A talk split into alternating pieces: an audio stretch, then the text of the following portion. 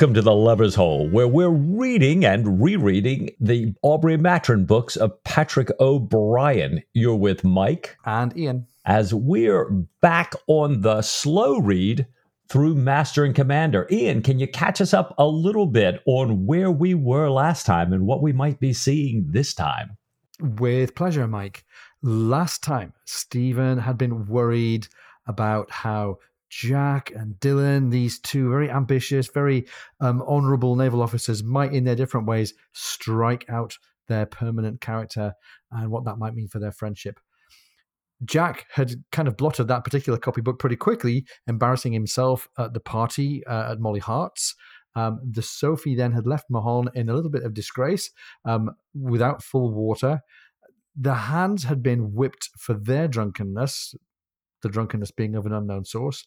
Stephen had worked to save Cheslin, a former sin eater, from sailors' prejudice. And during the episode, we learned a lot more about the United Irishman from our guest, Paddy Cullivan. This time, Mike, the cruise continues. The gunnery gets a little better. There's some action ahead and a changing, really, really rapidly changing relationship between Jack and James Dillon. There's a problem with Stephen's ASP, that's ASP, and fireworks both real and relational. And we haven't seen the end of those United Irishmen yet, but where is Stephen in all of this? Oh, it sounds like a really interesting chapter.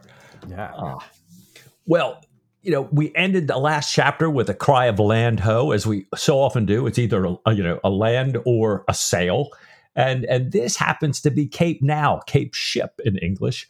You know, the oh. end of the Sophie's southern cruising ground here. So Jack compliments Marshall, the master, on an excellent landfall. And a number of the hands sort of standing around and up in the rigging notice the way the master reacts. He's kind of unable to speak, clasping his hands, jerking his head. And O'Brian tells us that even though the hands notice this, Jack does not. He, as always, just thinks, you know, Marshall has this incredible zeal. He's an excellent officer and just is really great at his job. So, this little interaction between Jack and Marshall that Dillon's commented on to Stephen before continues here. Jack is ready to practice the great guns, and he wants to do so in the darkness. Dillon's a little concerned about that. And Jack's saying, no, no, well, what we'll do is we'll go from daylight into darkness. And this is going to be the crew's first nighttime practice here. Now, Stephen usually disappears for gunnery practice. He has no interest in the noise, in the smell, in the chance of injury, terrible injury to crew members, or as only you know Stephen can think, a sky emptied of birds. So I'm not going to see any birds in the midst of this. Why be on mm-hmm. deck here? But he happens to come on deck just as they're about to begin, and Jack is delighted to see him. He assumes that Stephen's come up to witness the crew's progress in gunnery. And, and you know, he assumes, as Jack often does, that everybody loves this as much as Jack does. And he says to Stephen, Lord, you should have seen the Nile and heard it. How happy you would have been. and we know Stephen would have been anything but happy, huh? Yeah, I mean, we've got two little bits of Jack Aubrey tone deafness there. He's he's tone deaf to the idea that uh, Marshall's infatuated with him, and he's tone deaf to the idea that Stephen might not share Jack's enthusiasm for the sound and the noise of gunnery. Anyhow, I mean, to be fair to Stephen, who's who's come on a little in his naval character, he can tell how much the crew has improved. And as he's watching, we, we learn that there's a prize for any gun that hits the target that's being towed out there, and an even greater prize for the watch that fires fastest without, as the rules for the competition say, any wild, disqualifying shots. And we get this great little moment of competition, friendly rivalry between larboard and starboard watches. The larboard watch hits the targets, gets in three rounds of rolling broadsides in six minutes, 10 seconds. The starboard watch misses the target, but completes three rounds in five minutes and 57. And they are quietly being roasted by the larboard watch. Unscrupulous grass combing buggers, they say, that blazed away, blind and reckless, anything to win, powder at 18 pence the pound, and you can almost hear the, the tutting and the eyes rolling.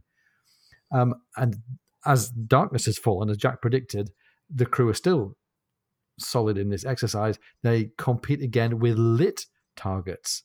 And Jack's really pleased that the darkness isn't making any difference to their firing, and it looks like their competency with gunnery is really coming along here.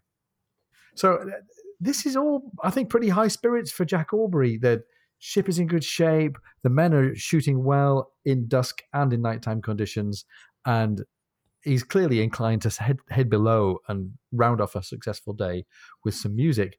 He asks Stephen to join him and also asks Dillon. And poor old Dillon has, has to beg off. He says, You know what a sad waste music is on me, like pearls before swine. And Jack, when they're below, tells Stephen that he's actually really pleased with the gunnery improvement.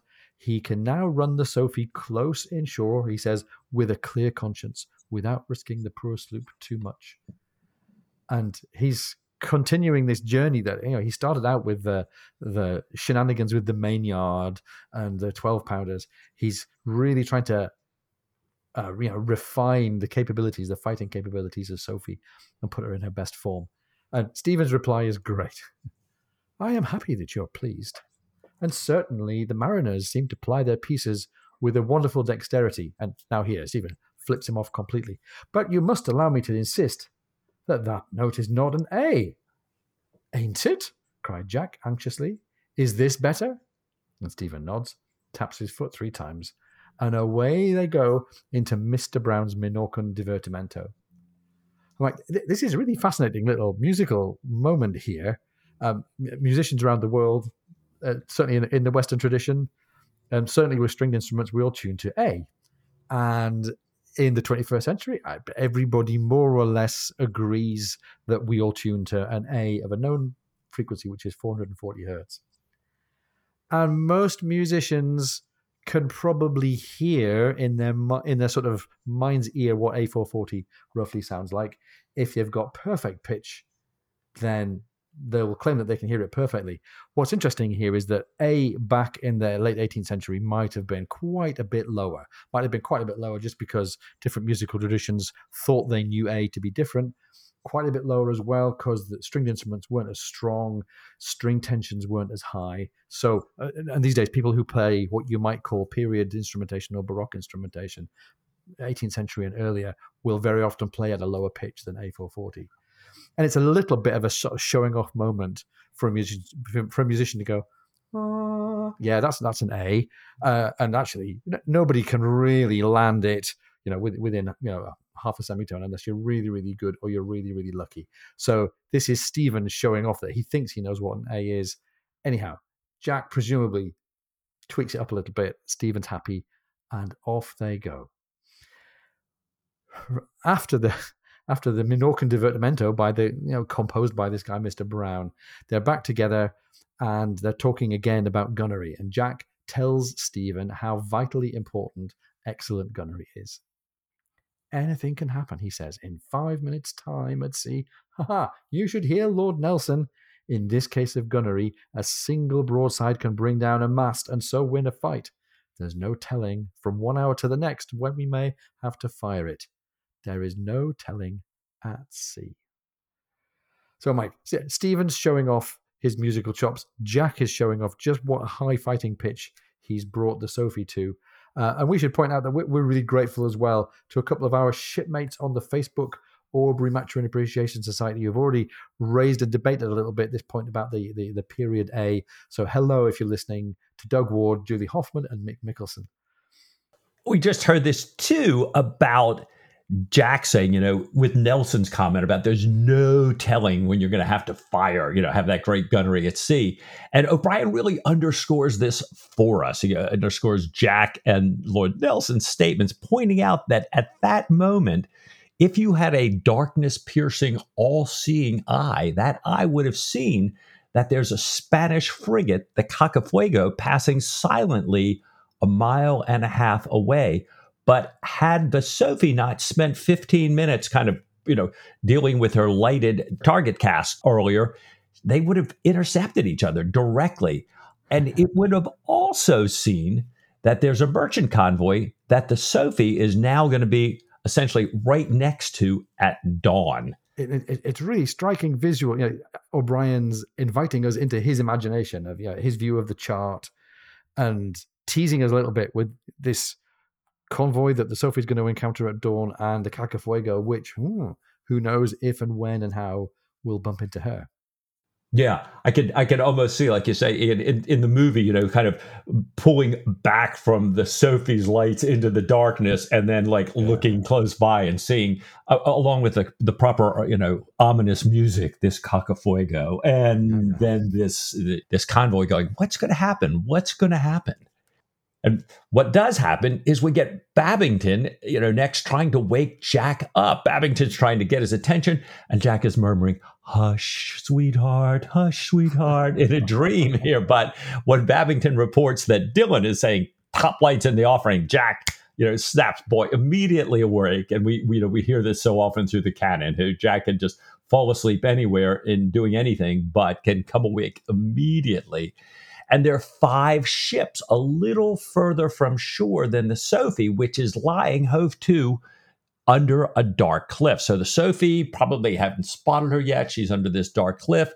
And then these five ships that are kind of sailing in convoy very close to shore to stay away from any predators out there in the ocean here.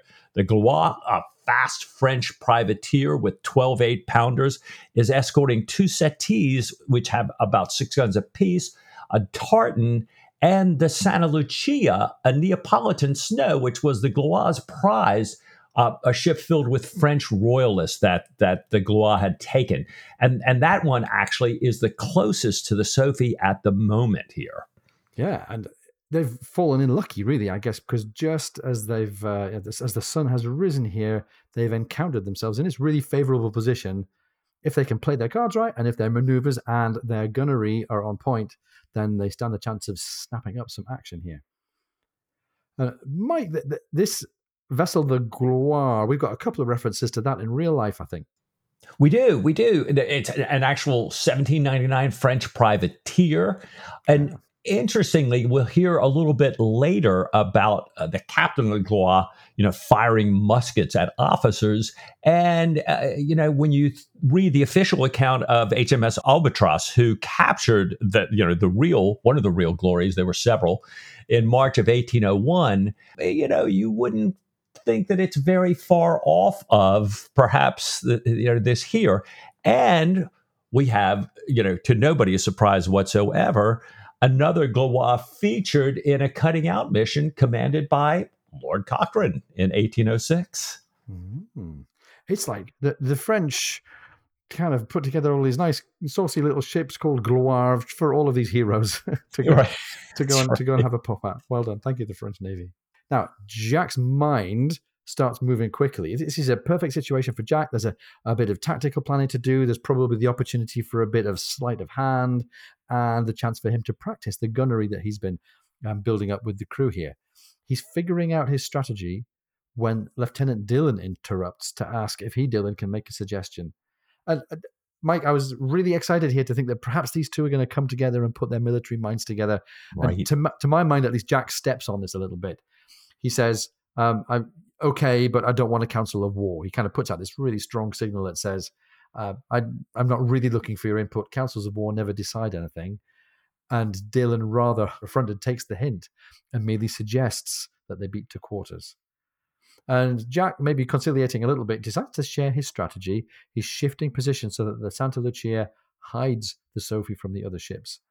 And Dillon is going to lead a boarding crew in two boats to take the Santa Lucia, and then meanwhile Jack will bring the Sophie up from behind when the Gloire wears to help Santa Lucia, and he'll be there to fire at one of the settees and then also rake the Gloire as she goes round. So Jack's got this great tactical plan.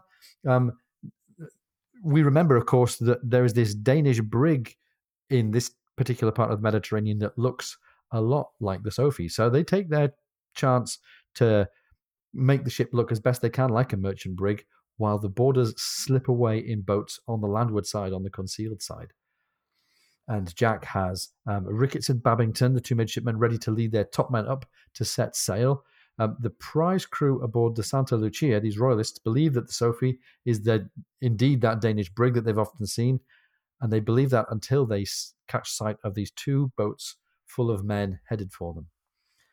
Dillon's crew quickly overwhelms the seven men who surrender. They break out the Santa Lucia sails, and Sophie does the same. And now the action is on. The Gloire starts to wear, starts to turn around with the wind behind her, and there's frantic activity on all of the convoy ships. And I love this moment of you know Jack with full sail on the Sophie comes steaming in, sails past Dillon, the colours flying, gives Dillon and his crew a cheer, and shouts, "Well done indeed, sir!" with his hat in the air as they sail past. I'm like, here, I'm thinking, oh, this is great. You know, Jack and Dillon, maybe they're going to see eye to eye and they're going to have a successful action together and it's all going to be okay. Yeah, I, am feeling exactly the same way. Ian. It's like Jack really seems to like Dillon and goes out of his yeah. way, you know, even though he stepped on him on the quarter deck that, you know, because he's used to having his privacy there, he goes out of his way to, you know, give him that big attaboy there. Good, good on you, Jack. Well, the Sophie now is a quarter mile away, bearing down fast on this French privateer. And as as the Sophie's bearing down on her, the privateer's captain, kind of aware of what Jack's planning, changes her sails to stop her stern coming around. She doesn't want the Sophie's raking fire. Jack thinks the maneuver is just a little too late, and he's as he's going towards her, he sends a shot across the settee's bows, or attempts to. Actually, it goes to her foresail, but she signals a surrender. Jack continues towards the Gloire and fires when she comes in range. And the first shot gets off just like he wants, but the wind changes suddenly. And we'd had a little bit of a forewarning of this as, you know, they're, they're by the cliffs yeah. there. They're so close into shore. The wind's likely to do as, as the sun's coming up strange things. And it starts pushing the Sophie's head around and the Gloire's stern around. The Sophie tries to correct and fires again, but she's lost much of her way now, and the Gloire is gathering speed. Uh, so they start sailing along parallel courses with the Sophie some way behind her. They're sailing fast, they're firing back and forth at one another, and the convoy is vanishing behind them, you know, into the distance here. So uh, you know, and there's this interesting thing. We remember in one of their first actions, Ricketts, the midshipman, and especially Jack's new clerk, standing on the quarterdeck. The clerk back then, you know, kind of had his eyeballs bulging out. But now O'Brian's telling us that Jack and Ricketts and the clerk are standing right there on the quarterdeck as the balls are coming whipping right past them. And these are, you know, I get these moments in in in action like this when I'm kind of amazed uh, how, you know, it it just it just doesn't track with my uh, I, I guess my 2022 sensibilities. I'm not used to standing there with these musket shots and cannonballs flying past you, just standing straight and rigid here. Um, fortunately, the Frenchman's cannon fire is high and wild, but they continue to pull further away from the Sophie. And, and you know, Jack doesn't want that. Um, while she's pulling away, Jack turns to cross under her stern, you know, to uh, rake her again. But uh, once again, the captain on the Gloire sees this, puts up his helm. So now Jack sees the Gloire's captain looking at him. And the captain very deliberately takes a musket and aims it right at Jack. And O'Brian writes the thing was extraordinarily personal. Jack felt an involuntary stiffening of the muscles of his face and chest, a tendency to hold his breath. Now, I would feel something different. I would feel a tendency to dive behind the capstan here. But Jack doesn't move even after the Frenchman fires at him. He stands there, the Frenchman fires. He's ordering the Royals to go up so they can catch up with him. And you know, I'm, I'm just kind of, um, you know, I'm, I'm sort of blown away here to see this kind of happening in real time, and Jack just there like a statue.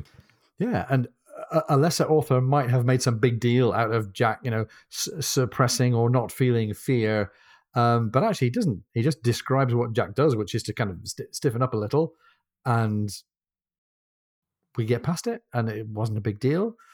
Jack took his chances on the quarterdeck. He'll take his chances on many other days, on many other quarterdecks. Uh, but it probably also goes to show how relatively inaccurate musket fire was in the uh, in the early 1800s. But there you go. Unfortunately, this one isn't too far off, though, is it? no, it's not, because Jack hears the musket ball go by and he turns around and the helmsman behind him is hit. And Mike, again, a, a, melodramatically inclined author would have put into Jack's mind some kind of great regret. Oh, that ball was meant for me, and it's given this guy this terrible injury. And it, it's not like that at all. It's very, very matter of fact the way this is delivered. Um, the helmsman falls, drags the wheel over, and Jack and Marshall just go right ahead there and grab the wheel. They're not in time. The Sophie's head has flown up into the wind. They're losing their advantage in this little tactical jousting with the Gloire here. They can't fire without slowing down even more, and they're already 200 yards behind and losing ground. Jack is watching her carefully, thinking that she might turn to cross the Sophie's um, stem or go back to protect the convoy. But we learn that the Gloire seemed more attentive to her safety than her duty. Um, to the merchant who had hired her to protect his ship. So she's the Gloire is sailing away, saying, "You know, never mind my duty." Um, the captain is continuing to bang away with this musket at Jack, and uh, one of these musket balls hits a line two feet away from Jack's head. But, says O'Brian, uh, by the time they got to this point, they were almost beyond musket range, and in any case, the indefinable frontier between personal animosity and anonymous warfare had passed. It did not affect him. So, having weathered that particular moment, the Sophie herself turns once, yours to fire once more, but the Gloire is continuing to run away, much faster now, even without royals, um, than the Sophie was with everything up. And after eight broadsides, the Gloire's out of range, and Jack stops firing. I'm like, I don't think there's anything in his action that makes us doubt Jack's physical courage, but we're going to have that called into question in a moment here. But for for now, this action chasing the Gloire has kind of terminated, and we're turning back. The Sophie heads towards Cape Nao. The privateer's gunnery was much worse than the galley that they'd faced a little while ago, so there's actually amazingly little damage. Jack has the hands piped to breakfast. He thinks that the repairs can wait until later. They had, it turns out, been remarkably lucky. Um, one dismounted cannon that had not hurt anyone turned over on its neighbor rather than running, as he says, murderously about the deck. And in the increasing heat of the day, Jack's thinking, well, how about the butcher's bill? And he goes down to see the doctor. And Mike, it's it's not terrible down there. Well, at least not for Jack. No, no, not terrible for Jack at all. But something seems to be really upsetting Stephen. You know, as Jack comes down, Stephen says he has a very grave complaint to make about his asp. And I think Jack is like, wait a minute, I'm kind of coming down to find out how many dead and wounded we have here. And Stephen is going on and on about this snake of his, this asp. And Jack says, hold on a minute. Tell me the butcher's bill and we'll get back to that. And Stephen says, Oh, there's nobody. You know, there's no dead, you know, really no serious injuries other than that helmsman's forearm. And Jack's stunned. He can't believe it. They've been in this action. They've, you know, been chasing each other, firing back and forth the whole time. No dead, no seriously wounded. But Stephen won't give it up about the asp. There's this specimen that he brought aboard, and we had heard about this back in you know back in Mahon, and he brought it in this large jar of the best double refined spirits of wine. And somebody broke in, opened the thing up, took all the alcohol, and left, as Stephen said, the asp dry, sanded, and parched. Now, Jack's a little bit worried. He says, "Isn't you know this is a you know obviously a very poisonous snake? You know, isn't the thief going to die from drinking the alcohol containing this poisonous asp?" and Ian, it, it, kind of brings back to mind a little chat with with uh, Paddy Cullivan last week, right? Yeah, we we heard about uh, Pakenham uh, being brought home in a barrel of brandy. That the, the sailors did exactly the same thing there. Um, they tapped the brandy, and by the time Pakenham got home, he was in a bit of a state. Um, Mike, there's also, I, I, believe it's authentic. I can't say I've read every single source. There's also the, the tale of how Lord Horatio Nelson's body after Trafalgar on the way home was preserved in a barrel of brandy as well. And uh, Purser's rum in the Navy was still called for a while, and Nelson's blood on occasion because of the idea that you know anything anything that's a spirit is potentially a preservative as well. So I, I'm I'm I can't say that I would be a big fan of of drinking anything, um, however much I crave the alcohol um, that had been run off from a jar preserving a dead animal, or still worse, a dead officer.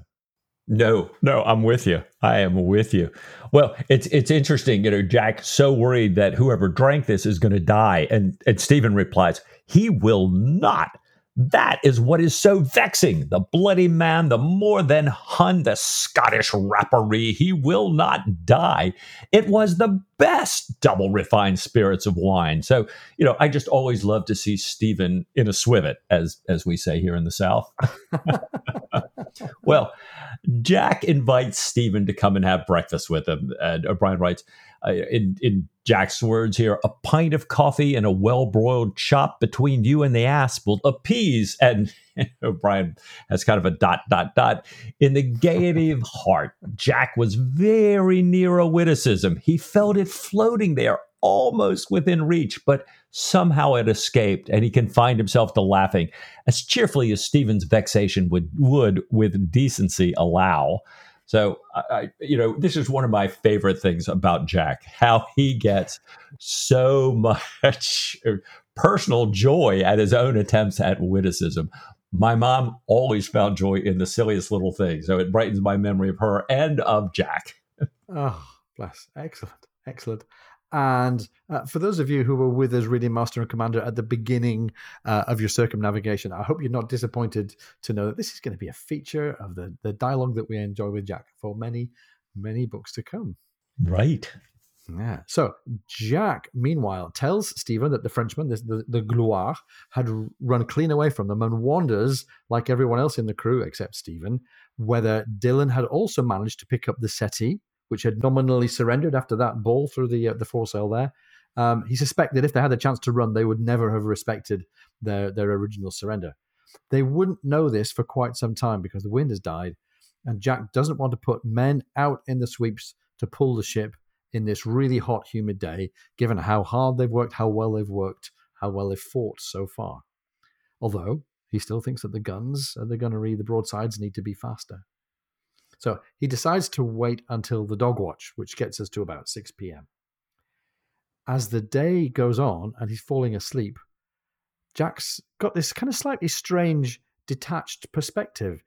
And O'Brian kind of brings us into Jack's internal monologue here, his reflection. He thinks that the morning's battle must somehow belong to another age, another life, or indeed, had it not been for a lingering smell of powder in the cushion under his head, to another kind of experience, to a tale he had read. He's been catnapping, and when he wakes, he knows that the Sophie's been running easily before the wind for some time. And he goes up on deck, and they can see that Dillon had indeed picked up the settee. And another little note of admiration by Jack towards Dillon. He thinks this must have been tough trying to organize the prize whilst pinning the settee before she could get away. And in once again, in, in modern naval parlance, um, Jack gives him a bravo Zulu. He tells Dillon, well done, as he comes aboard and asks if the settee had tried to run. Dillon tells him that she had indeed tried to run. They'd captured her with the help of a Captain Lahire of the French Royal Artillery, whom he introduces to Jack. And there's, there's another little bit of Aubrey um, witticism and fun here. Um, Jack's reply to Monsieur Lahire, Captain Lahire, is domestique, monsieur which is an attempt to say your servant, which would be the polite um, English form to an officer. Um, actually, Jack had picked the wrong word. Um, the domestique means your maid or your butler rather than votre serviteur, which is what the, the more formal, polite version of your servant would be. And since the snow was a prize full of French loyalists, um, this guy, Captain Lahire, had taken control of the French prize crew prisoners and the ship's Italian sailors while Dillon and his boarding crew went across in the boats to take the settee. And Mike, really interesting little landmark here. The, the brush with the Gloire was our first encounter with a French warship. And we are, what is it, seven chapters in to the book here. The first French character that we actually meet face to face, besides the French captain pointing his musket at Jack, the first French character that we hear dialogue with isn't an enemy, isn't a scheming Bonapartist or a villain. Um, he's an easygoing royalist with uh, with an easygoing attitude and some comic delivery. That's, that's a good little tone setter for us. We're not going down the cliched road of French military officers all being baddies. We've found a French military officer, first of all, who's kind of on our side. Yeah, and, and it kind of you know, it puts a face on this, you know, going from personal animosity to the, you know, anonymity of war that O'Brian had mentioned a little while ago. Now we're actually getting personal again, but the personal, as you say, is good. Yeah. It's good here, which is kind of neat. I do like that tone setter. Dillon reports that, you know, while while he did capture the one settee, they hadn't been fast enough to get the other settee and the tartane, who were also in that convoy, who had sailed away and, and gotten under the guns of the battery at Almirera. And Jack is pleased to know that since the snow, the Neapolitan snow with the French Royalist, had been taken eight days ago, even though she's an ally, she still counts as a prize for the Sophie, along with the settee, which is a, a straight up prize.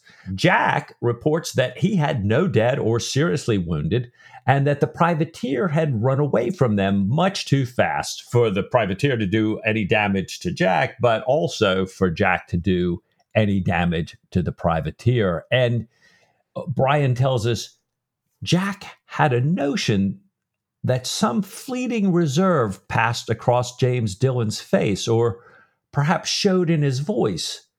But in the hurry of things to be done, prizes to survey, prisoners to be dealt with, he could not tell why it affected him so unpleasantly until some two or three hours later when the impression was reinforced and at least half defined.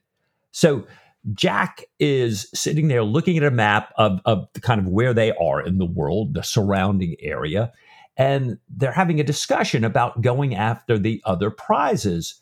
And Jack tells Dillon, Stephen, and Marshall, the master, uh, you know, sitting there over this map, that Stephen has learned from some of the prisoners that that other settee they're going after has a cargo of quicksilver, that is liquid mercury, hidden in flour sacks and therefore must be handled with great care.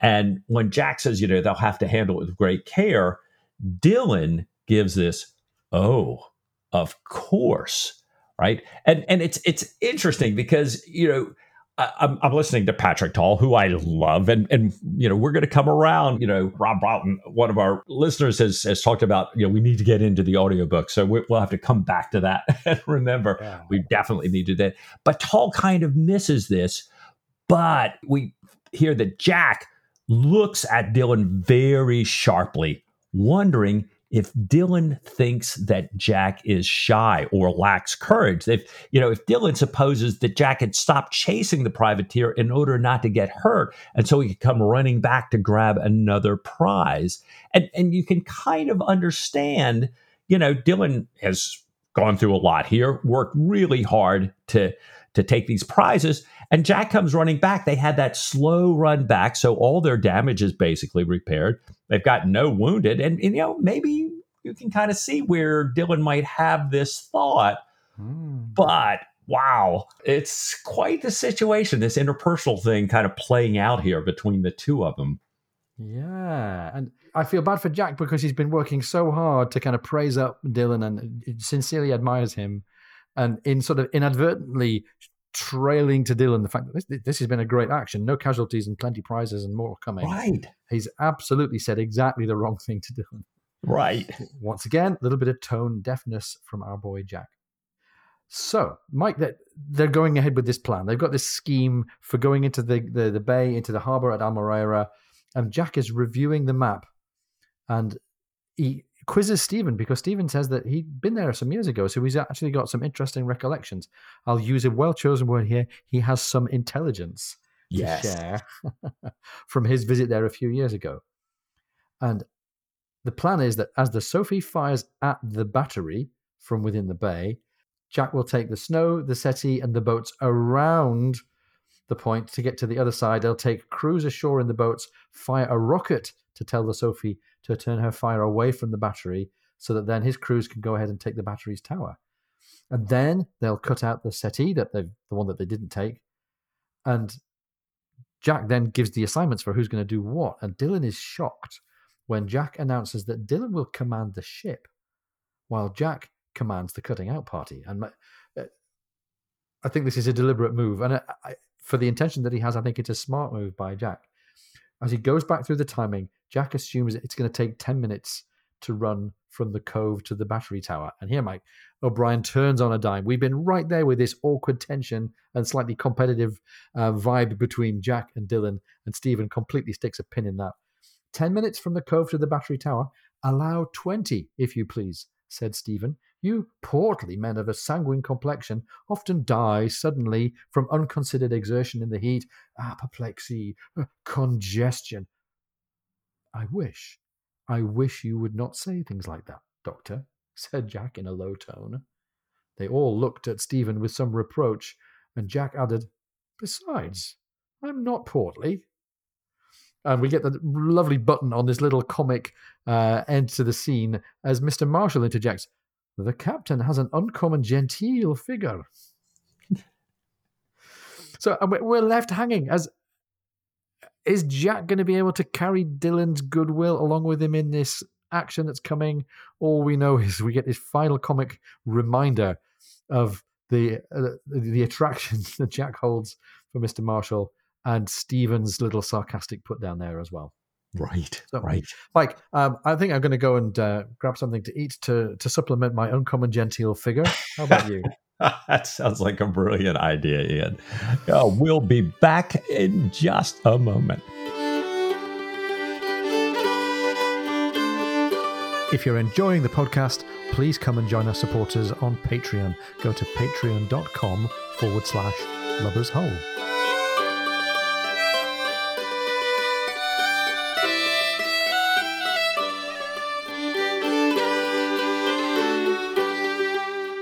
Welcome back. We hope that you're feeling well nourished after the break. Uh, Mike, before we get on with the rest of this chapter, we had a couple of extra thoughts about Cheslin and the Sin Eater. And maybe there's an interesting connection not only to the idea of people who are who are pariahs and outcasts, but also to the identity of what a Sin Eater is for and how they how they work in the community. Yeah, it, it, it's so funny because we were talking about this last week um, it occurred to me kind of right as we were finishing that a sin eater sounds a lot like a scapegoat. You know, in, in the Old Testament, um, you know, the, the people would sort of take a goat and, and sort of ritually put their sins on the goat. And then one of two things would happen to the goat. But one of them was they would sort of drive the goat out into the wilderness, sort of, you know, with their sins upon it. And then they'd be kind of spitting at it and throwing stones. And I thought, well, that sounds just like Cheslin's function as as a sin eater. Now, interestingly, you know, when I went back and looked up that reference in the Bible, I realized, which I had forgotten, I I, I remembered that they drove them out in the wilderness like that.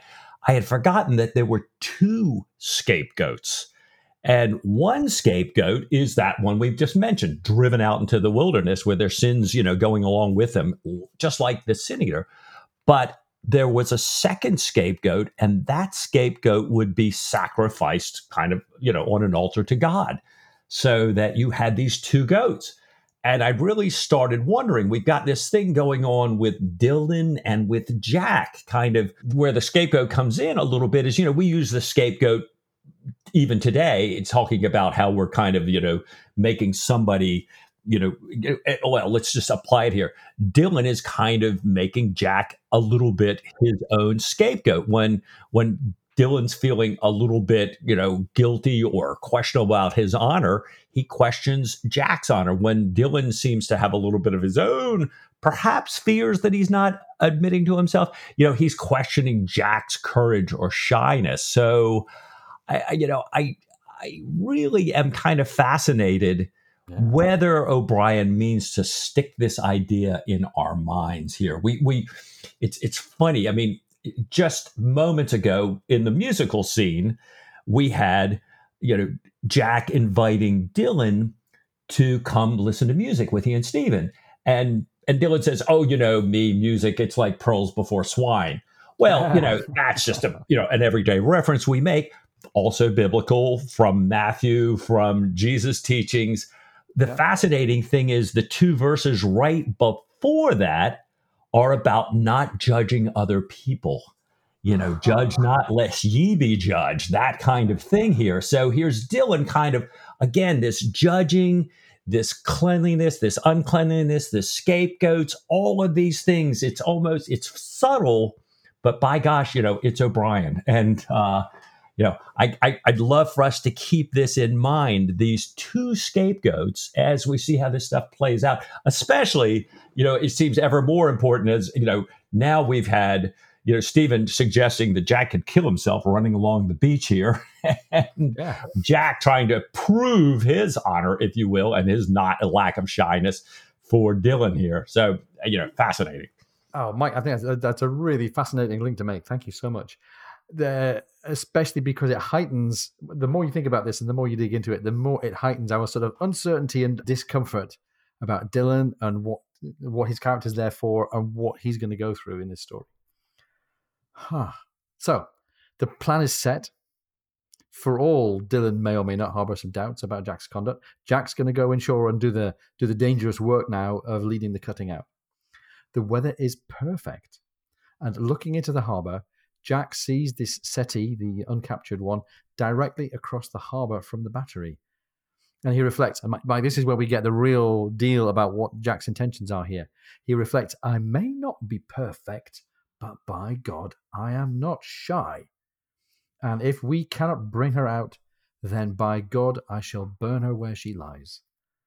And she, he's really determined to prove to Dillon, of course, that A, he has physical courage, and B, that he's not all about the prize, and that he's very happy also to do the king's work by by burning and incapacitating. So, uh, Mike, we're anticipating this cutting out raid. This is the first one of many cutting out raids in the Jack Aubrey story. Lots of them follow a similar pattern. We have a promontory or a headland, we have a lighthouse, um, we have a party going ashore in boats heavily loaded with raiding parties. We have the mothership anchored on springs as a kind of uh, gunnery support ship. We have surprise, usually at night. Um, all of this, as well as being Jack's modus operandi, was also a pretty typical modus operandi for Thomas Cochrane. Um, we said before that there are a couple of different uh, French vessels called the Gloire. There was a French corvette called the Gloire, that was part of a cutting out expedition that uh, Cochrane led in 1806 when he was commanding HMS Pallas. So th- this is going to be a favorite little schema for O'Brian to come back to again and again. And it's a great vehicle for Jack and his improvisation and his tactical know how. Jack is now on the Neapolitan snow and he's watching the Sophie sail away and he's realizing that you know she's going to take some fire from this battery because Stephen certainly doesn't know what size guns are the battery. They're not sure exactly how far she can fire. And and he wishes so desperately while he wants to be on the snow and leading the cutting out party he wants to be on the Sophie at exactly the same time um, and starts worrying about all the things that could go wrong and, and how that might impact the Sophie. And he has this moment of realization about how deeply he feels about this ship, about how intimately he knows her, uh, and and how much he loves her. And this is, you know, again, it's another one of these things that just grabs my heart about Jack, the way he falls in love with his ships here. Um, yeah. Well, in the dark, uh, they're in the dark. Jack and the boats, you know, kind of take off from the snow and they're headed into shore. And we've got Pullings commanding one of the boats with 14 men and the Marines. Jack's commanding the cutter, and he's got his coxswain uh, Bonden and Mr. Ricketts. That is the midshipman Ricketts, not his dad, the purser. Um, Captain Lahire is also with them and they're they're heading to shore and they hear the battery opening up and and Jack's like oh my gosh that sounds like a really big gun maybe a 36 pounder. Again nervous about the Sophie. Also kind of nervous and patting himself down you know do I have my pistols? Do I have my sword? And and wondering you know where where's the Sophie's broadside? Why isn't the Sophie firing back here? And and the cutter that Jack is leading is sailing ahead of Pulling's launch. Um, there's also the Snows boat commanded by Mowett, the Jolly boat being led by the bosun and his crew, and the Settee's launch with Marshall and a crew here. So they got a lot of guys heading on shore here. And when they finally reach the shore, they hear the Sophie start firing back. So I think there's that. thank goodness here. Yeah. Uh, and and fascinatingly, there you know it's dark and they've tied ropes so that each man has a knot you know along the rope so these crews can kind of be led along together in the darkness uh, and follow each other and they're you know they're running down the beach heading for this tower, this long stretch that that Stephen had kind of warned them about on the beach here. Yeah, and interestingly, this is clearly this kind of amphibious nighttime maneuvering is clearly something that Jack is okay with. We haven't heard yet whether this is something that the crew's got experience with, but he seems to be doing a great job carrying them along, and maybe it helps that they've already got to this point of competency and courage and teamwork in their gunnery. That means actually they can also handle kind of tricky nighttime maneuvers like running through the dark roped up to each other. They get around the point, they can see the tower, and Sophie is firing. Sophie also fired at the jetty to discourage anyone from trying to warp the settee ashore.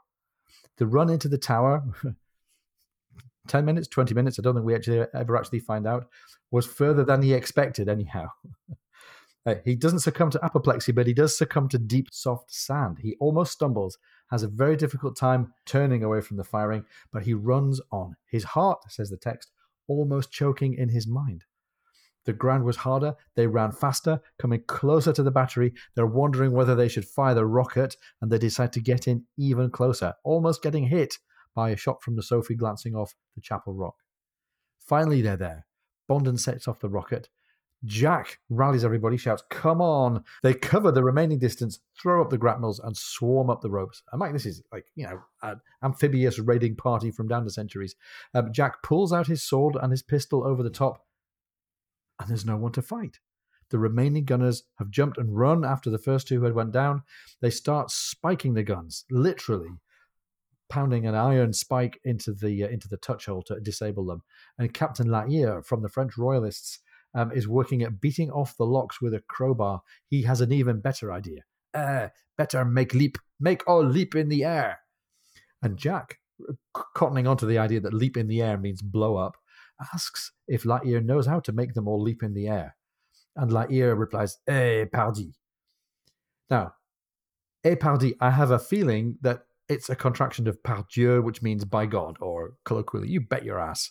I've seen some odd translations. The, the guide for the perplexed says, you don't say. But that doesn't really make sense to me or something that an enthusiastic you know, demolitions guy would say at this point.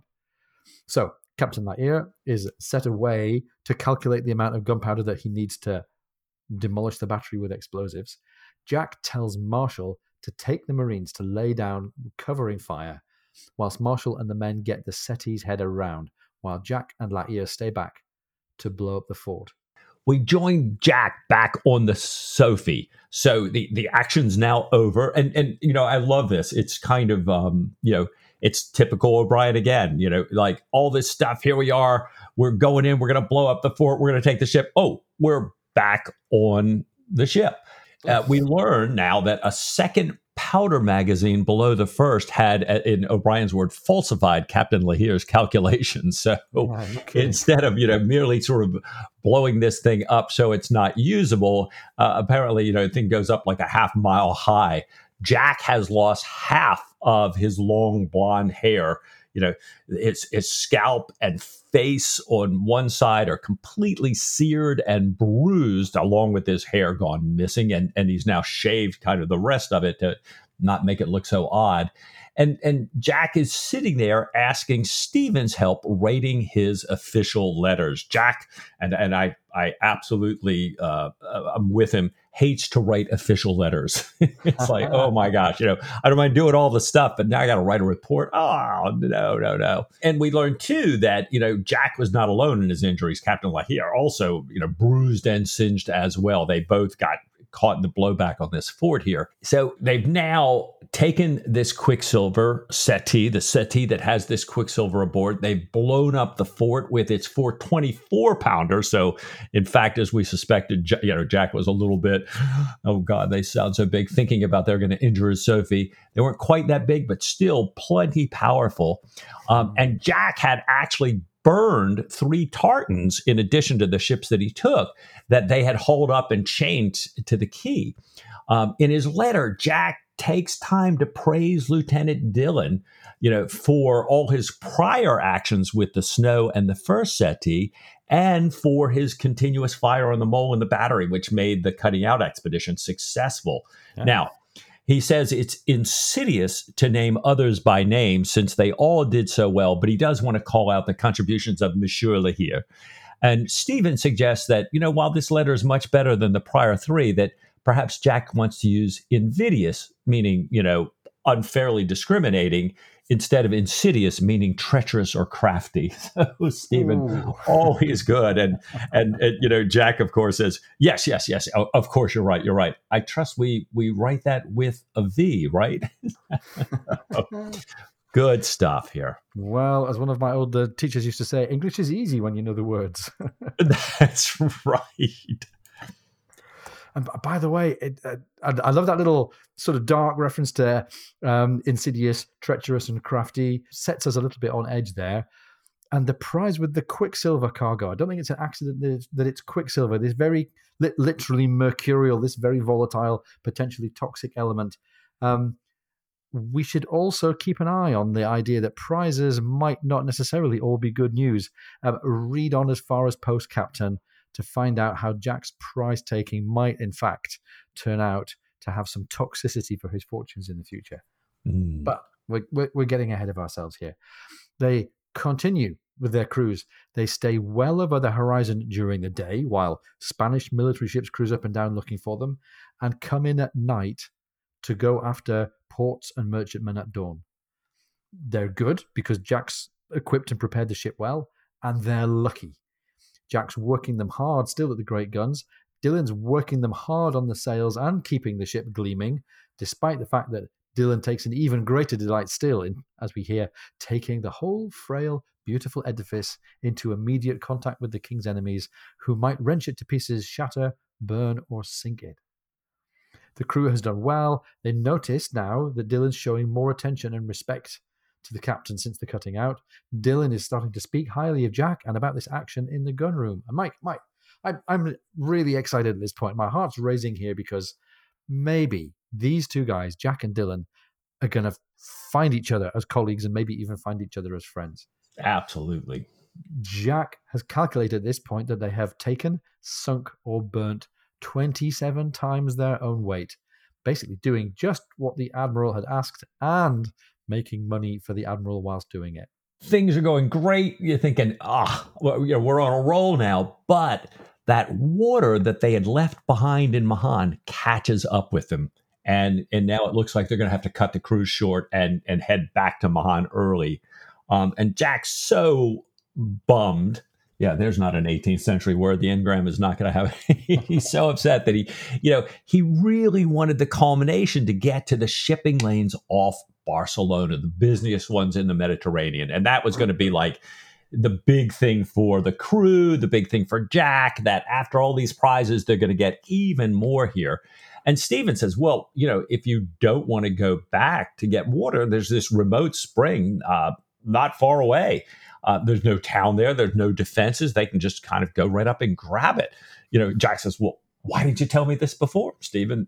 and I love Stephen. You didn't ask, right? So, yeah. uh, and Stephen says, by the way, as long as you're going there to get water, you know, do you mind if I spend some time on shore? And uh, Jack kind of, you know, grins and says, "Oh, I, I suspect you want to stay overnight."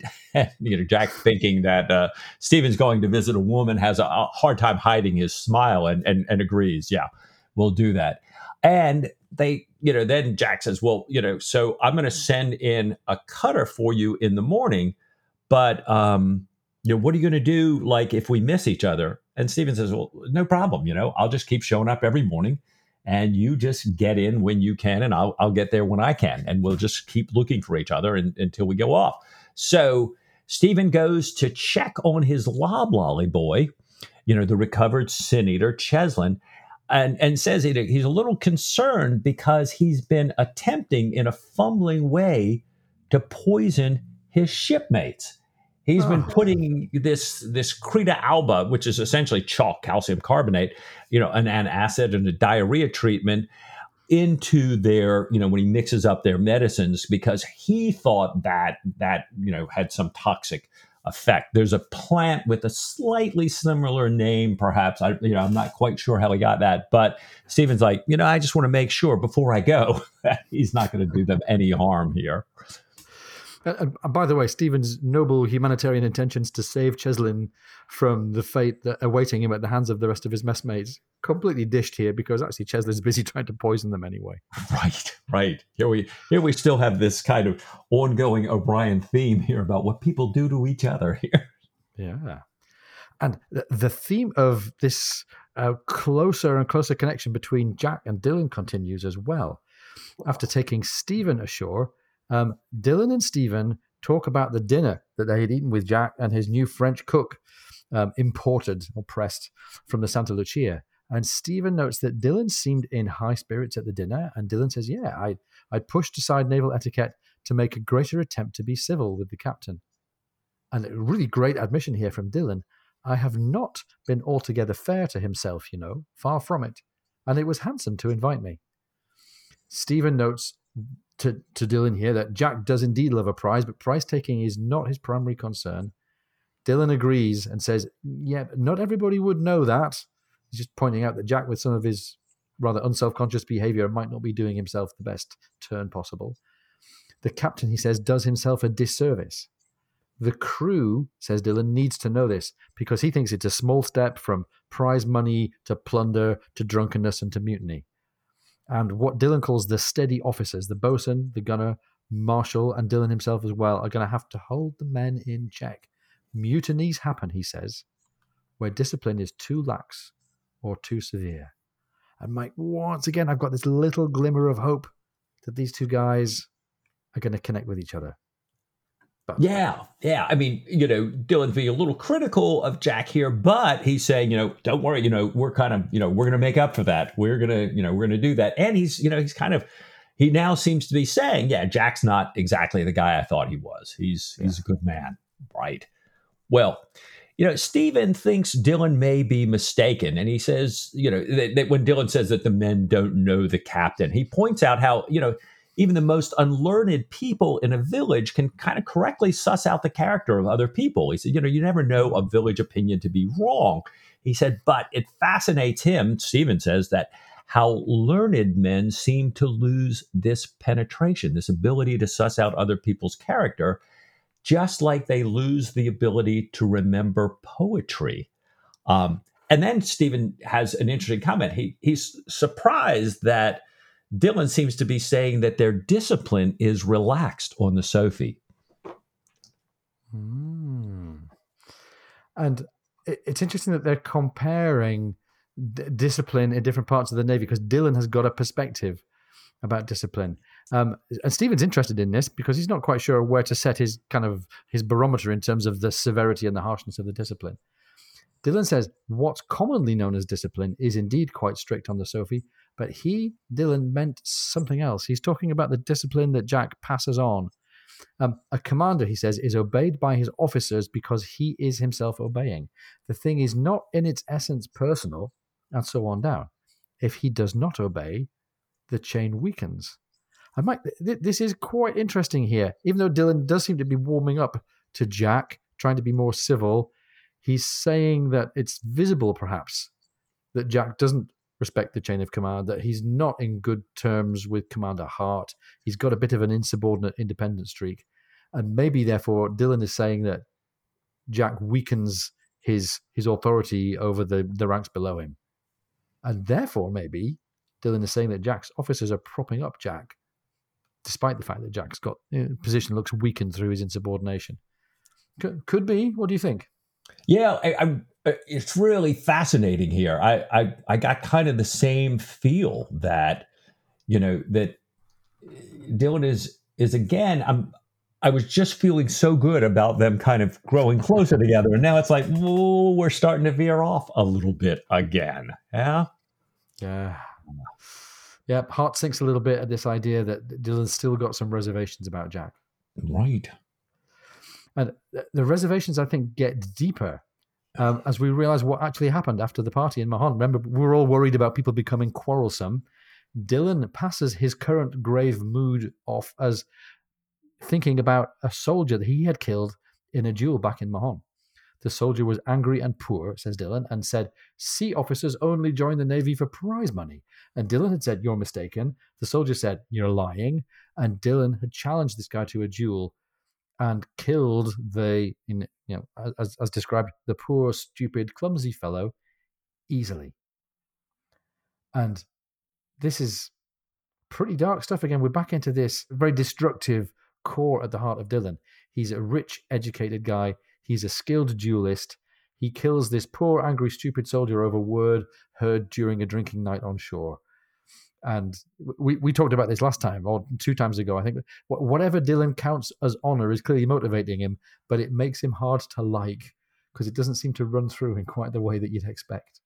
Yeah, I, I agree. He's feeling a little grave about it now, but it sounds like he just had no compunction whatsoever yeah. about doing this guy who I suspect was in his cups in, realizing that it would, you know, just be a simple thing to do.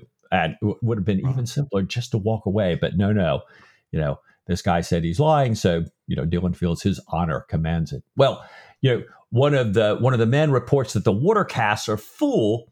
And so Dillon says goodbye, like, you know, you know, just and Stephen Stephen heads off kind of into the darkness. Um, Stephen's climbing up, and O'Brian tells us that his feet know these paths. It doesn't matter that he can't see, and and that at the very top of the promontory, uh, he gets to the top, there's just a little bit light left in the sky, and he sits quietly by a stone on which is engraved "Non fui, non sum, non curo." And it, then O'Brian says the rabbits come back as Stephen's sitting there quietly nibbling the time nearby. You know, T H Y M E, but we'll come back to that time. Yeah. It says, and uh, O'Brian writes, he, meaning Stephen, meant to sit there until dawn and to establish a continuity in his mind, if that could be done. The friend, though existent, was merely a pretext. That is, this friend that, that Stephen was going ashore supposedly to see. Silence darkness, and these countless familiar scents and the warmth of the land had become in their way as necessary to him as air. So this boy, to me, mm. this was just a big whoa. You know, so here we had Stephen supposedly going ashore, Jack's assuming maybe to see a woman. I'm not really sure why. And now He's sitting by what's likely to be a gravestone with rabbits nibbling on time, perhaps mm. T I M E, if uh, if we're to pick up that time, the the herb there, mm. you know. And what's what's O'Brian's connotation for us here? Well, the translation on this stone is it's Latin for "I was not, I was, I am not, I do not care." Which has been called the Epicurean epitaph. It's, it's a quote that many of Epicurus's followers placed on their gravestones. Uh, you know, he believed in no afterlife and, and thought, uh, you know, in his words, death is nothing to us. Mm. For that which is dissolved is without sensation, and that which lacks sensation is nothing to us and and Stephen seems to be kind of a, a, you know like almost like a true Epicurean here, in that he's come on land to order his thoughts. Um, Epicurus believed, unlike some of the ways we sort of interpret this now as is kind of you know more towards debauchery, not at all. Epicurus believed that the greatest good was to seek a modest, sustainable pleasure in the form of a state of kind of tranquility and freedom from fear and and where possible an absence of bodily pain. Um, and usually that came through in his teachings a knowledge of the workings of the world and limiting our desires. So you know here's stephen like okay i can be happy if i just get back into nature the sights, the mm. smells, the sounds of a night, you know, listening to these rabbits nibbling at time here. You know, and, and a curious thing, if we go back and l- look at some of these writings, Epicurus and his followers generally withdrew from politics because it could lead to frustrations uh, and, and ambitions which conflict with the pursuit for peace of mind and virtues. So, boy, great advice for us all here. So I'm wondering you know, is Stephen just stepping away from everything at sea for a minute? Is he taking some time to get back into nature? Is he kind of stepping away from these brewing conflicts but inside Dillon, between Dillon and Jack? Some of what's going on here. I, I don't know. Any thoughts? Well, I mean, the, the first thing that occurred to me was that we're, we're getting Stephen painted even more clearly here as having a very introverted personality. Yeah. Um, when the guns are firing, he likes to be below. Um, when uh, things are crowding in on him, he likes to check out and find his own space and reflect. Um, and I'm and I'm kind of with him partly there. I think it's really ambiguous as well what other purpose he might have when he goes ashore. Um, it's not too much of a spoiler to say that in a chapter or two, we're going to learn that Stephen's going to learn some interesting things while he's ashore uh, on the coast of Spain here. So, why does he need a clear mind? What's the goal that he can achieve that will be helped by him him feeling tranquil and clear headed? Hmm. Yeah. It's it's certainly this is certainly a very auspicious visit for Stephen, given how we know his interest and his personal crusade against Napoleon are going to build up. And uh, in this chapter, Mike, there's an episode coming up as well that Stephen needs to be not around for. Right, right, and and it's it's kind of fascinating. So you know, I, I think you're right in so many ways. We can stick a pin in. It sounds like Stephen really meant to be ashore just overnight in this solitude, but as we see as things turn out, it goes differently. Ah, so Jack, you know, wants to run inshore very early the next morning. He's uneasy with Stephen being ashore. Um, and Jack says, O'Brian writes, there are times when I feel he should not be allowed out alone.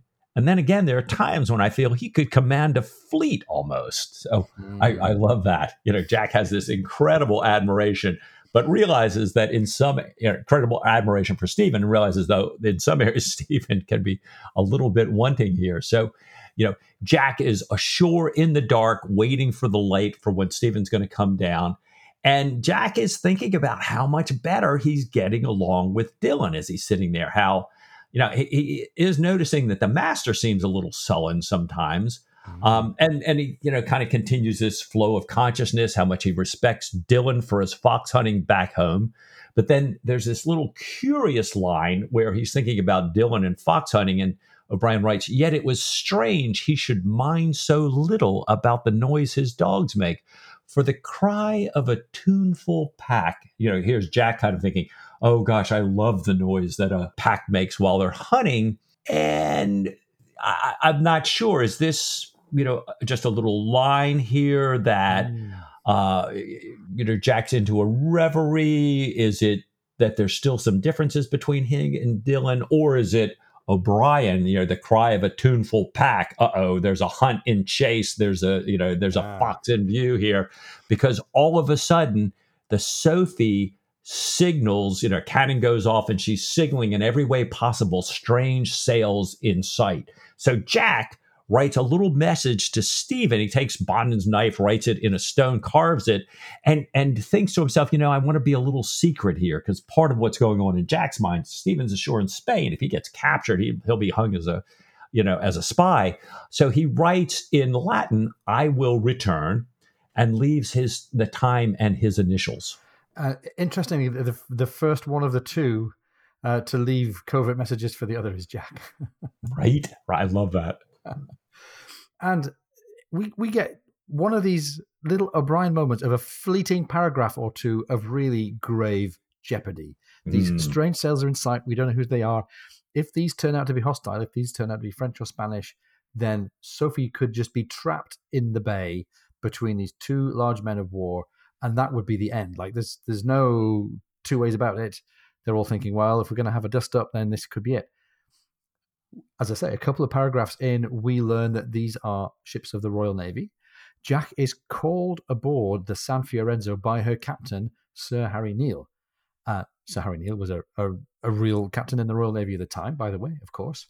Um, Jack, in the fictitious in the fictitious world here, had been a junior midshipman under then First Lieutenant Neale, and had served under Neale later on when Neale was a captain.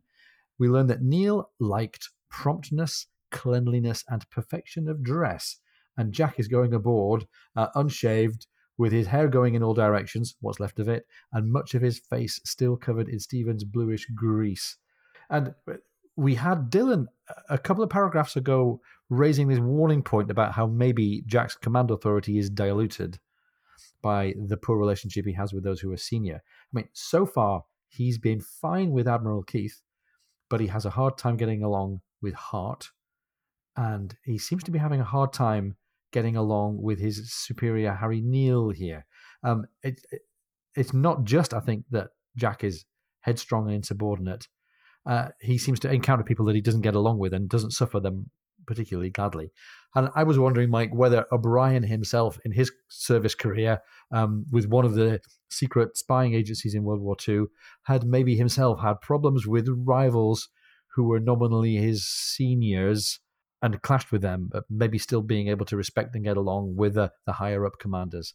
O'Brian seems to find it really easy to me uh, to write about petty, domineering, arrogant, over promoted people. Uh, not that those have always been in terribly short supply. Right. Too true. Right. The Peter principle in action. Yeah. Neale admonishes Aubrey for taking his time getting on board, um, and and Jack, you know, we here is is kind of a bit overwhelmed. He's a little bit overwhelmed by the size of this large frigate compared to his Sophie, um, and he's really overwhelmed from this change of his having total authority on the Sophie to being totally subservient here in front of Neale. Yeah. Um, now, walking into the cabin, Neale says Jack's appearance hasn't changed much. And I'm I'm thinking, what? You know, we just had O'Brian tell us what Jack looks like now, which is, you know, completely disheveled. And I'm I'm wondering, has he just not paying any attention to Jack whatsoever because he's already rehearsed in his mind, yeah, this is what I'm going to tell him, and I don't care anything about Aubrey? Or is this a jab to say, you know, this is kind of what I expect of you? You're always a mess. But in any event, you know, he's he's just, you know, he he is that kind of guy that we would hate to be working under. Yeah. Um, so, you know, Neale tells Jack that they are overburdened with prisoners and they're about to discharge 50 of them into the Sophie. And and Jack says he's so sorry that that the Sophie is absolutely crowded with prisoners and he really is genuinely sorry that he can't oblige him. And neale just thunders about this, you know, can't oblige me. You know, he's the senior captain, and Jack will oblige him by following his order. Uh, he says, "Look, you've been sending all these men off with all these prizes. You can just look, put these guys in their cots. You know, I don't care, but you know, uh, you take these prisoners, and then I have new orders for you. You know, you know, because mm. Jack's like, what about my cruise? You're not doing on the cruise. You're doing what I tell you to do. And and Mike, we've had such a slow, slow build up of expectations of positive spirit and success involving Jack and James Dillon, and this is the point at which this all starts to shift a little bit.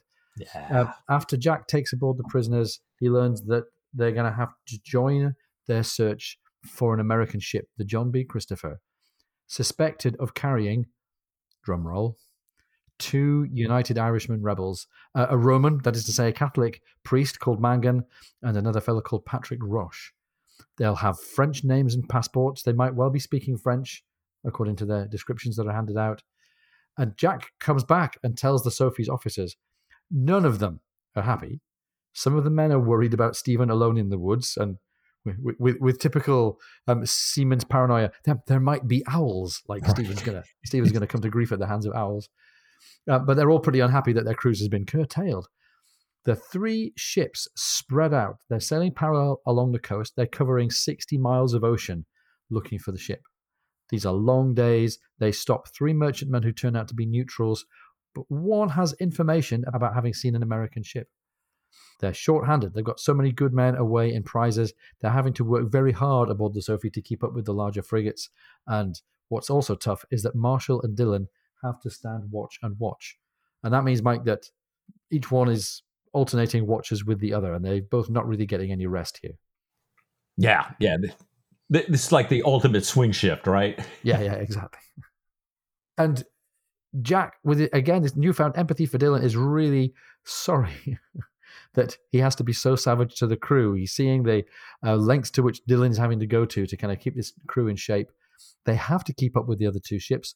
They're short of midshipmen, and this sets Jack thinking that maybe he'll ask Dillon to nominate a youngster, perhaps Dillon's cousin or nephew or godson. This would be a really great compliment, and normally is a sign that the captain and the lieutenant like each other. And Jack is thinking that maybe his coxswain or a sailor like Pullings would make an excellent oldster midshipman. And Jack worries that if the Spaniards find Stephen as you said, Mike, they'll shoot him as a spy. So there's a lot going on in Jack's mind here as he's uh, joining this enforced cruise looking for the American ship. So Jack's been up since well before dawn, and he, and he lays down to sleep. And right before he falls asleep, he has two darts of intuition. One is that all is well with Stephen, and the other is that all is not well with Dillon. And he, and he thinks to himself, well, you know, maybe Dillon really was upset about losing this cruise, or or maybe you know, maybe like Jack, he's has been, he's worried about Stephen. Um, but we know what Dillon is really worried about. You know, he's got these, you know, these fellow co-conspirators, these United Irishmen that he's, you know, now part of the search for. Well, Jack sleeps well, but uh, a few hours later, he wakes when he hears these two low, urgent, quarreling voices. And then he realizes it's Marshall and Dillon. And he thinks to himself, why are they both on deck at the same time? This is not the watch change when they would be crossing each other. And he also realized that the Sophie has changed sails and is kind of moving differently now. So this he can't go back to sleep. He heads up on deck in his nightgown. And Dillon kind of catches him and tells Jack that this is all his responsibility. He's overruled the master who now has the watch. So it's not Dillon's watch. Dillon's not even supposed to be there. He's ordered the helm put about to chase a ship that Dillon says he saw on the starboard bow. He's also reduced sail since they'll soon raise the coast of Mallorca. And Jack realizes, you know, says to himself in his own mind that this is an extraordinary breach of discipline, but he figures there's no need to say anything because he knows that Dillon knows this. And Jack sees that there's this incredibly strong tension between Marshall and Dillon. Um, Jack can't see any sign of another ship. He asks the, the lookout. Nope, he hasn't seen any sign of a ship. And he asks Dillon if he's quite persuaded. And Dillon replies saying, fully persuaded, sir, quite happy. And Jack hmm. thinks happy is a very strange word to use in this situation here. But he thinks Dillon must be convinced to have done all this. So he lets it stand. He carries on. And in fact, later in dawn, a sail is sighted. Oh, my, this is a really, really great moment, a really great turning point in the story. Uh, first of all, for the horrible, horrible irony that Dillon, having put almost his entire professional career and his honor and his discipline in jeopardy uh, to force the master to change course, that act itself has brought them closer to the ship that Dillon has been trying to avoid. Ah, oy vey, as you might say. And Mike, uh, looking at the way O'Brian is now writing the arc for James Dillon, I, James Dillon, I'm afraid, one way or another, uh, Patrick O'Brian has got it in for him. right. This almost sounds like one of the classic Greek tales. This is like Achilles being held up by his mom, you know, over the river here. Oh my goodness. And with this really almost delicious irony is intensified by the fact that Jack thinks oh, Dillon did such a great job. Dillon was exactly right. He had great eyes. He he made the right call. And just as Dillon's heart is presumably sinking inside him, Jack is thinking, "Oh well, whatever was going on between these two, Dillon's made the right call." Um, the quarry, this American ship, was way off the original course. Um, he's delighted that they're going to be able to get this over with quickly and get back to their cruise. He congratulates Dillon. He has a gun fired to stop the American ship, which was still nursing a wounded topmast. And looking through the telescope, Jack tells Dillon he'll send Dillon over, since he speaks the best French without Stephen being aboard. Turning to give Dillon the papers, these descriptions of Mangan and Roche, Jack has this horrible idea that maybe Dillon is drunk and he calls for Mr. Marshall to take over. And Dillon suddenly recovers himself, but he's still looking um, pale and sweaty and staring. And now he's very flushed. And clearly, he's very, very deranged by this whole thing. Not drunk, but just upset. Dillon calls out to get the boarding crew ready, takes the sheets of paper from Jack.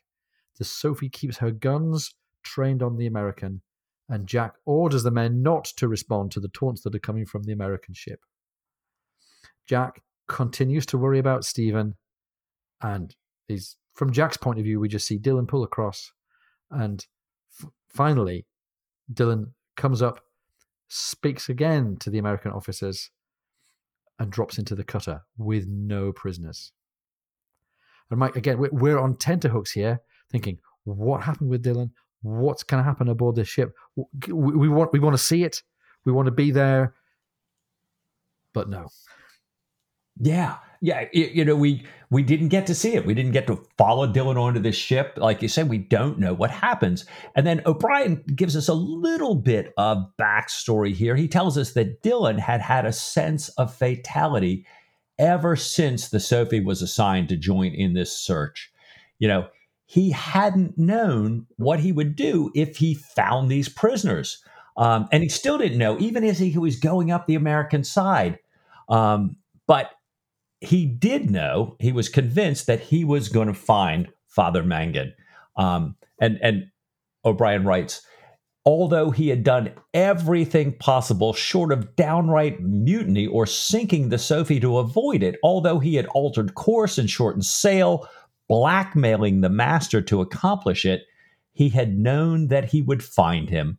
But what he had not known, what he had never foreseen, was that the priest should threaten to denounce him, to denounce Dillon, if he did not turn a blind eye you know, uh, O'Brian tells us that, you know, when Dillon first spots Father Mangan, he doesn't like him, but that he also knows instantly that he is not going to, as O'Brian says, play the constable. He is not going to arrest these rebels and take them back to the ship. He's just decided right then, all right, I'm not doing this. But then he's threatened. And, and he knows that it doesn't matter but O'Brian writes that immediately the squalor of the situation became unbearable. So Dillon's just kind of like, you know, I, I knew what I was going to do, but now this guy's threatened me to do what I was going to do anyways. And now it looks like I'm responding to this guy's threat. So he's he's just not quite sure how to handle this. So he pretends to examine every man's passport as he's thinking through this. And he knew, as O'Brian writes, there was no way out, that whatever course he took would be dishonorable. But he had never imagined that dishonor could be so painful. He was a proud man. Father Mangan's satisfied leer wounded him beyond anything he had yet experienced, and with the pain of the wound, there came a cloud of intolerable doubts.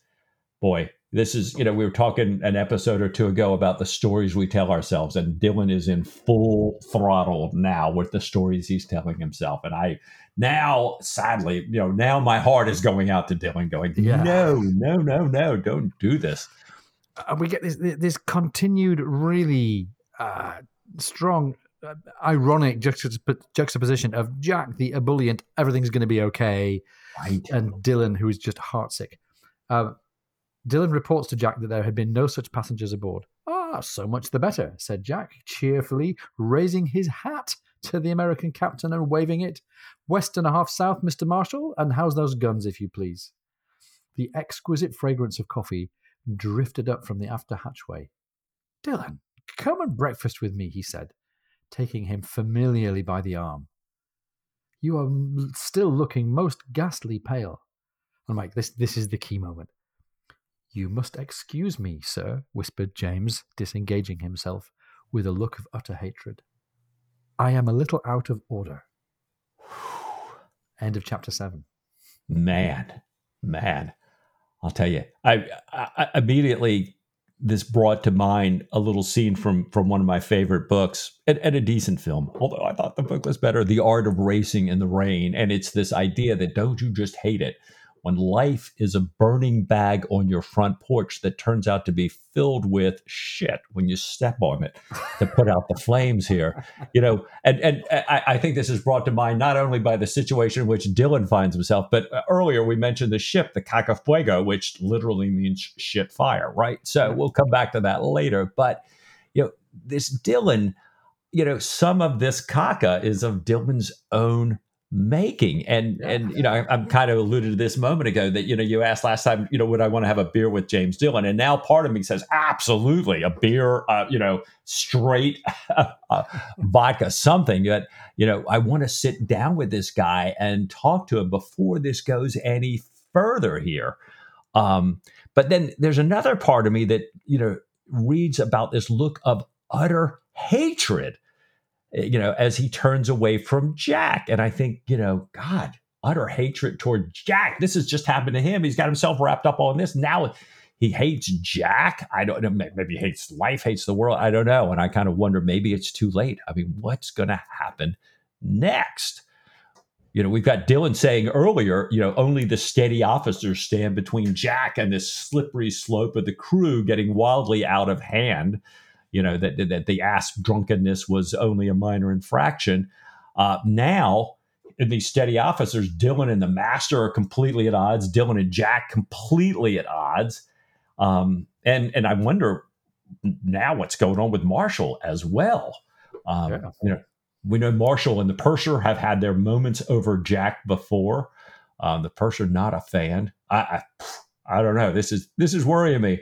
All right, really let me. I'm spinning out of control like Dillon. I better give a turn it over here.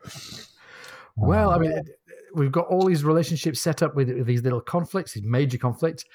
Jack is still right now thinking of Dillon as a friend, a fellow officer who's so like him that Jack wants to honor him with the naming of a midshipman.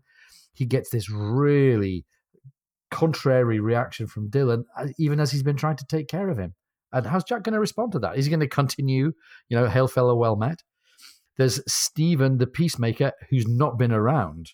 I mean, I, am quite relieved that Stephen wasn't around to be put in the position with Father Mangan and Roche but still, what what's happening with him? Why is how how's his head clearing trip ashore going?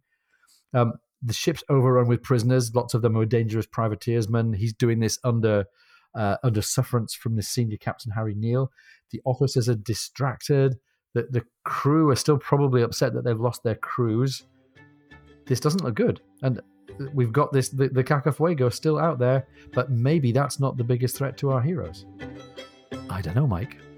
What do you say next time to just a little bit more Patrick O'Brian? I should like that of all things.